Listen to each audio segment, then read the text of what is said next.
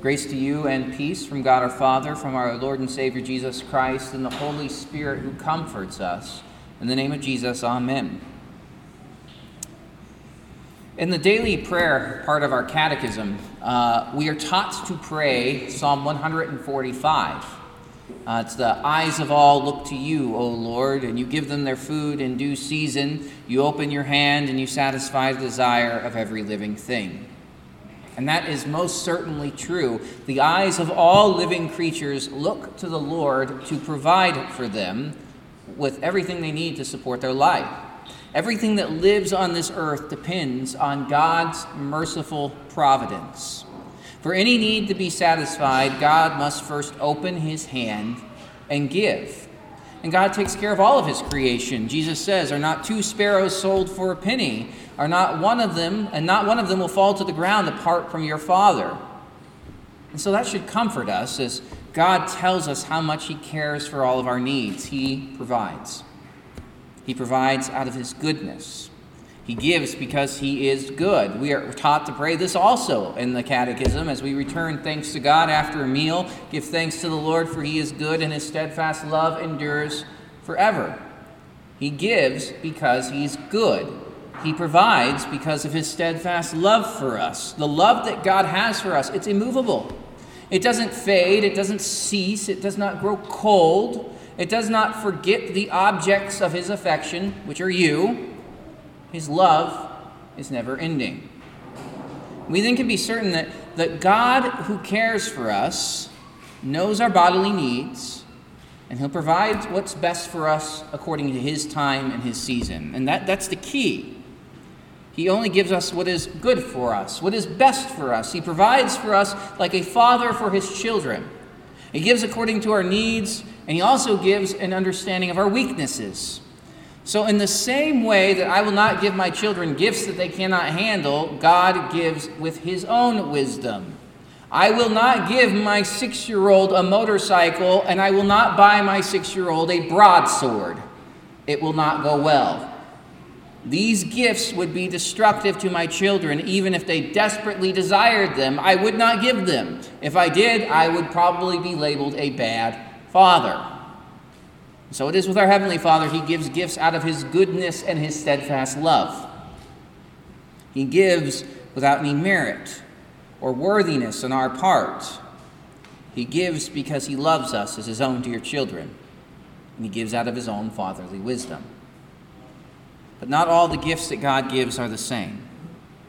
As we see with the miracle of the ten lepers, some gifts satisfy the need of the body, but there are greater gifts that can be received. Life and eternal salvation are the greatest things that we could ever receive from God from the holy merit and the obedience of his Son, God gives us true righteousness, holiness, purity and life. He freely provides the forgiveness of sins that cleanses our consciences and opens us up to the kingdom of heaven. And St. Paul teaches in 2 Corinthians chapter 9, he says, He who supplies seed to the sower and bread for food will supply and multiply your seed for sowing and increase the harvest of your righteousness. You will be rich in every way, to be generous in every way, which through us will produce thanksgiving to God. You see, Paul says, the same way that God provides seed for the sower and bread for the eater, he provides righteousness for his faithful ones as he forgives their sins. And this is the greatest and most wonderful gift that we could receive from God. It's an inheritance that is imperishable, undefiled, unfading, kept in heaven for us who, by God's power, are being guarded through faith for salvation ready to be revealed in the last time. This is the gift that we are called to seek first, to delight in, and ultimately find the greatest satisfaction with. As Jesus says on the Sermon on the Mount, He says, But seek first the kingdom of God and His righteousness, and all these other things will be added unto you. And so we consider this with the healing of the ten lepers. Here are ten men who were indeed suffering greatly. Their leprosy was a horrible disease. Uh, leprosy is a bacteria that infects the nervous system, causing numbness in all of a person's limbs and extremities while simultaneously causing tissue degeneration. You can't feel your limbs, which is probably a good thing because basically they're rotting off of you. And so it was a disease that made a person sick and disfigured, and more importantly, it caused them to be ostracized. There were fears that this disease was highly contagious, and so the leper was forced out of friendly society. They could not live in their family homes. They could not enter the cities or the marketplaces. And there was a fear that this could pass along through someone's voice, so very often in some places they'd be restricted from speaking with anyone who was not already a leper. If they saw someone who was walking down the street, they would clap their hands and yell, unclean, so that person could avoid them. Most terribly, lepers were not allowed into the temple of the Lord. They could not enter the synagogues. They could not pray before God because their disease made them ceremonially unclean. They were outcasts, not just from society, but from God's church. And so when these lepers notice Jesus coming toward them, they rightly cry out from their misery they cry out from their distress, they cry out from their illness Jesus, Master, have mercy upon us. That's a good and fervent prayer given by the ten lepers. The lepers were right in calling out to Jesus. They looked to Jesus for their help, they placed their hope in his care for them. And by doing this, they demonstrated faith in what they believed Jesus to be. They called him Master. They asked him to do something that God alone could do. They acknowledged that Jesus was at least from God, that he was their master appointed to rule over them. And so, as we see, Jesus is very quick to answer their cry for help. Jesus is a giver of good gifts. Jesus cares for these men in their need, and he provides. He saved them from their disease. He says, Go show yourself to the priest. That's following the, the law of Moses that taught that if a leper was healed, he could show himself to the priest uh, who would examine if he was cleansed. And then if the spots were gone, they would offer sacrifices, they would do a ritual washing, and they would be lepers no more. They'd be clean. He would be free to worship, he'd be to social, free, free to socialize, free to live as he did before. He'd get his life back. Jesus tells them to go and show themselves to the priest. They obey, and as they went, they saw that they were healed and they rejoiced and praised God Jesus healed them. That's wonderful.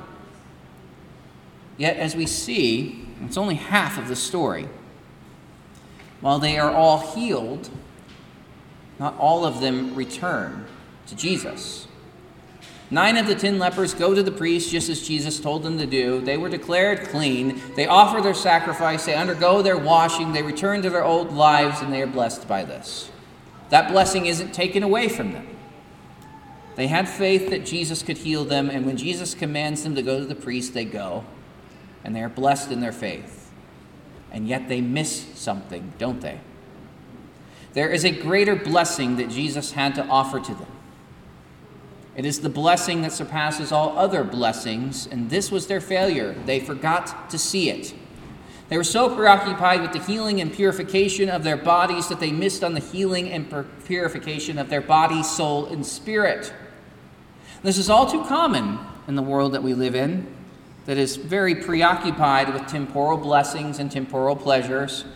And this is really that sorrowful nature of the world that we live in, as people are often preoccupied with earthly health, wealth, reputation, and prosperity, that they forget what they truly lack and need more than anything else. They forget that first and greatest gift that God has to give.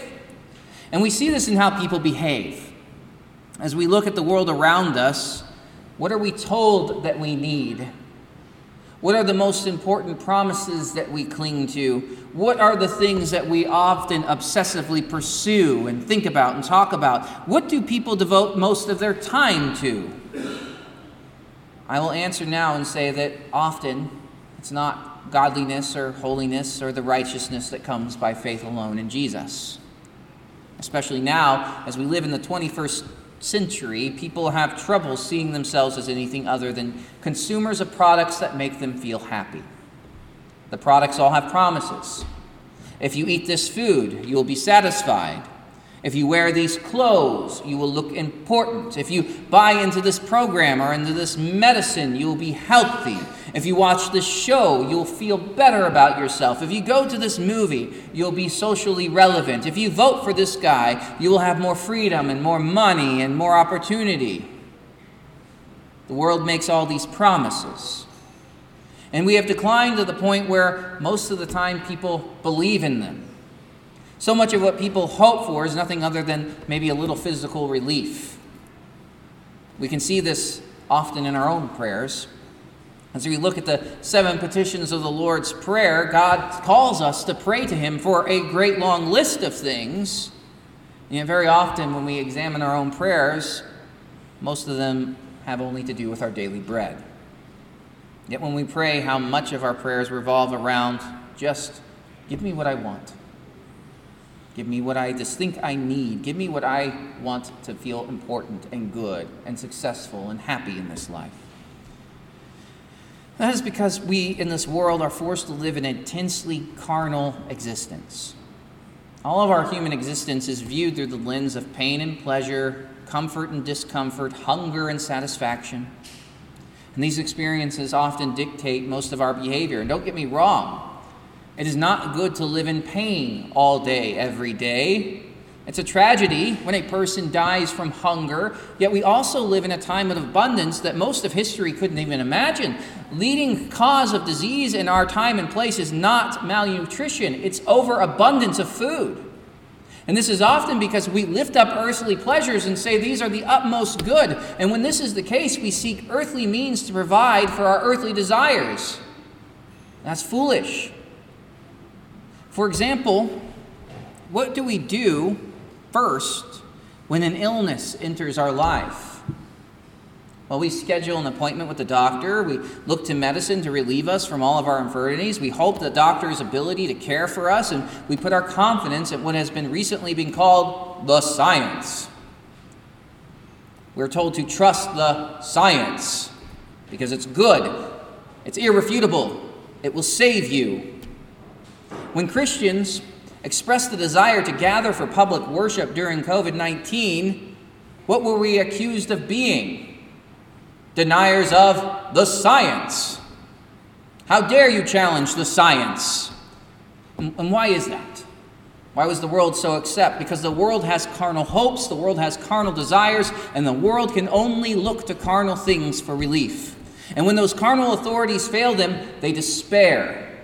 That's one of the most jarring memories that I can recall during the whole year of 21, 22, or 2020 and 2020 through 2021 is the time of COVID, is the despair that people had on their faces when they could not find an immediate and convenient cure for that disease.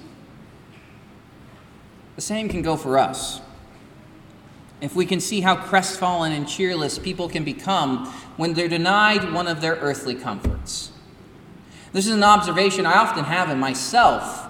I get so excited over a meal or over a trip, and when those things don't go my way, what do I do? I get depressed. I'm sure this happens to all of us as we face disappointment, we get depressed, we get upset, we miss out on an earthly comfort or a bit of pleasure, pleasure and we face some form of sickness or we find an adversity in life and our outlook grows immediately dim. But Jesus does help in these circumstances. He offers comfort.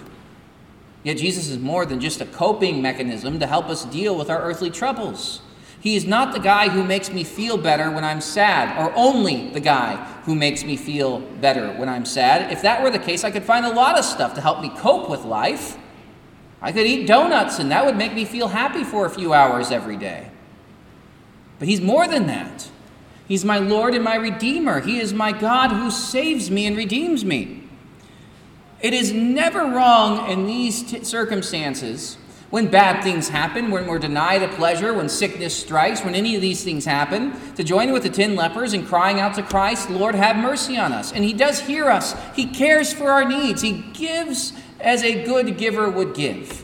He's the one who satisfies the needs of every living thing. He can cure illnesses, He can take away pain, and He does this often out of love for us. We can always pray. God will always hear our prayers By all means, pray. Pray for everything, as St. Peter exhorts us to do. Humble yourselves, therefore, under the mighty hand of God, so that the proper time he may exalt you, casting all your anxieties on him, because he cares for you. And he does care. He cares when you experience loss. He cares when you experience suffering. He cares when you experience illness or pain. He cares about the sadness of our hearts. Cast these troubles upon the God who is good and loving and who knows you. It will be good. Yet we also look to God to give us things beyond these earthly and bodily needs. And this is what sets up the one leper who returns to Jesus apart from the others. He was a Samaritan. This Samaritan, this foreigner, upon realizing that he was healed, he turned around and went right back to Jesus. This is not a coincidence. The Samaritan had more than just leprosy against him. He was a Samaritan, after all, a foreigner. He was a Gentile. He was an outsider when it came to being a member of the kingdom of God. He was despised, even probably by the other lepers. But this made his faith in Jesus all the more wonderful. All ten lepers had faith in Jesus' ability to heal them, yet only one saw Jesus as someone that was more than a healer. Jesus is more than a healer of our bodies. He is the deliverer of our bodies and our souls. He is our Savior and our God. This is what the Samaritan realized as he was healed. As the leprosy vanished from his body, he engaged in true and faithful worship of the God who saved him. He goes running back to Jesus. He falls at his feet and he worships him. And he does this because of who Jesus is and what Jesus does for him. He turns back from running to the priest at the temple to bless him, and that is because there is cleanness and purity that goes beyond the purity of his body. And he knows one that can provide it. He knows that through the priest, the sacrifices can be offered. The priest can intercede for him as a sinner. And yet there is one who has come to take away the sins of the world, who offers final sacrifice, an ultimate interception. There is a greater high priest who has come to redeem sinners, not with the blood of bulls and goats, but with his own precious blood that would be spilled for the sins of the entire world. And he believes what will later be taught in the book of Hebrews, as it says, Every priest stands daily at his service, offering repeatedly the same sacrifices, which never fully take away sin. But when Christ had offered for all time a single sacrifice for sins, he sat down at the right hand of God, waiting from that time until his enemies should be made a footstool for his feet. For by a single offering he has perfected for all those who are being sanctified. You have a greater high priest, you have a greater sanctifier, you have a greater one interceding for you. And the Samaritan knew that he comes and gives thanks to his Savior and his Lord. He sees his faith, and Jesus sees his faith and says, Rise, go your way, your faith has made you well. Or more accurately, your faith has saved you. That's what sets the tenth leper apart. His faith looked more than bodily healing and comfort, but his faith trusted in the full redemption that Christ had come to work for him. He trusted that Jesus was the Savior who takes away the sins of the world. And so he returned to Jesus and he gave thanks. Saving faith and thanksgiving go together, they go hand in hand in this life. As we truly believe that we're saved from sin, death, and the devil's power without giving sincere, uh, and, and the devil's power, we must and do continually give sincere and true thanks. There's no ingratitude in heaven. There's only the praise of the Lamb who sheds his blood to redeem the people of God. That's the glory of it all. As that man came and knelt before Jesus, he entered heaven on earth. His sins were forgiven, and he stood before the God who saves him. This is the same faith we're called to have as we look to Jesus for more than just earthly relief and earthly comfort for earthly promises, Jesus does not just comfort us so that we can endure our earthly problems. He upends our earthly problems and lifts us up out of them through the salvation he wins for us on the cross. He makes a place for us in heaven and promises us future glory in the resurrection of the dead. He is the one who conquers death He is the one who crushes the serpent's head. He is the one who is crucified for the sins of the world, and He is the one who makes you more than conquerors as you live before Him and under His care. And that's why it's no coincidence that we end every church service with one of two prayers of thanksgiving. And why is that? Well, it's because we're thankful. That is one of the names we have for the communion meal that we eat every Sunday. It's called the Holy Eucharist. The word Eucharist means thanksgiving, it's a Thanksgiving meal. That's one of the oldest names we have for the Lord's Supper. It is the Thanksgiving meal, and that is because it was so obvious to the early church that when we were given the body and blood of Jesus Christ for the forgiveness of our sins, that true thankfulness would naturally flow forth because we have been redeemed from things greater than earthly struggles and earthly trials and earthly temptations and earthly suffering. But we have been given the keys to the kingdom of heaven in which we enter in through the forgiveness of sins and rejoice in the gifts of life everlasting. That is a beautiful thing. We give thanks because of what we are given to receive from the hands of our almighty and beautiful Savior. Because Jesus is here in that meal, feeding us life and salvation. Jesus does this for us every day through our baptism. Jesus gives us that assurance every day as we dwell in His Word. Jesus saves. And so we join the tenth leper. We return our thanks to our God because He cares for us. He cares for your body. He cares for your life in this world. He provides for your life in this world. And for that, we owe him thanks and praise innumerable and immeasurable. But he also cares for us beyond just the needs of our earthly body in this carnal life. He cares for us to bring our bodies out from death to life. He cares for us to forgive our sins and bring us into the resurrection of the dead. And so, in that, we fall at Jesus' feet and we worship him, just like the tenth leper because we receive the blessings of forgiveness, life, and salvation, we hear him tell us exactly what he told that leper Your faith has saved you. And indeed it does. Let us pray.